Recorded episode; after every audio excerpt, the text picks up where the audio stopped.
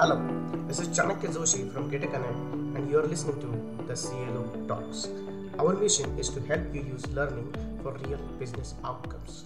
Last time we talked about the major mistake in corporate trainings, how excessive focus on content will not take us anywhere and how instead of worrying too much about quality of the content, we should start focusing more on tests, quizzes, implementation of the learnings from the trainings.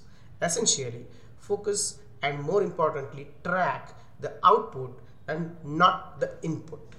Having this firmly at the back of our minds, let's now look ahead in this journey of how you're going to use learning for real business outcomes for your company. Well, one of the must-haves in this regards is learning culture. Sadly, the only thing that we can't measure is culture, but the only thing your competition can't copy is also your culture. So let's not worry about measurement. Uh, let's focus on the best practices and follow them to build the learning culture as a solid foundation to use learning for real business outcomes. So, how to build a learning culture? The simple answer is teaching others. Yes, teaching others what you know creates a culture of learning. Imagine all your senior employees are teaching your juniors what else do you need? It will solve many of your problems.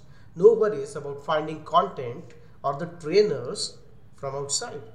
With each training done internally, you're also saving a lot of dollars for your organization. In addition to that, you're raising satisfaction levels of trainer employees. Teaching does that very easily.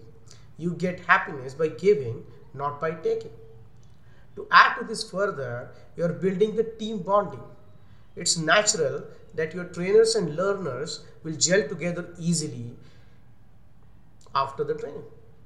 And one more hidden advantage, it will start reducing your excessive dependency on existing so-called superstars. Knowledge will not be locked up in the heads of people in the organization. All these points are to build internal trainers. Once you do this, it will automatically build a learning culture in your organization. Of course, you don't have to teach everything using internal employees. You can take a call on what you can outsource and act accordingly. But the simple takeaway here is to build your organization to promote internal trainers from your employees and they will take care of your learning culture.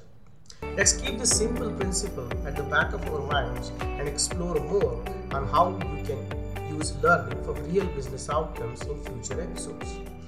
Thank you for listening and see you in the next episode.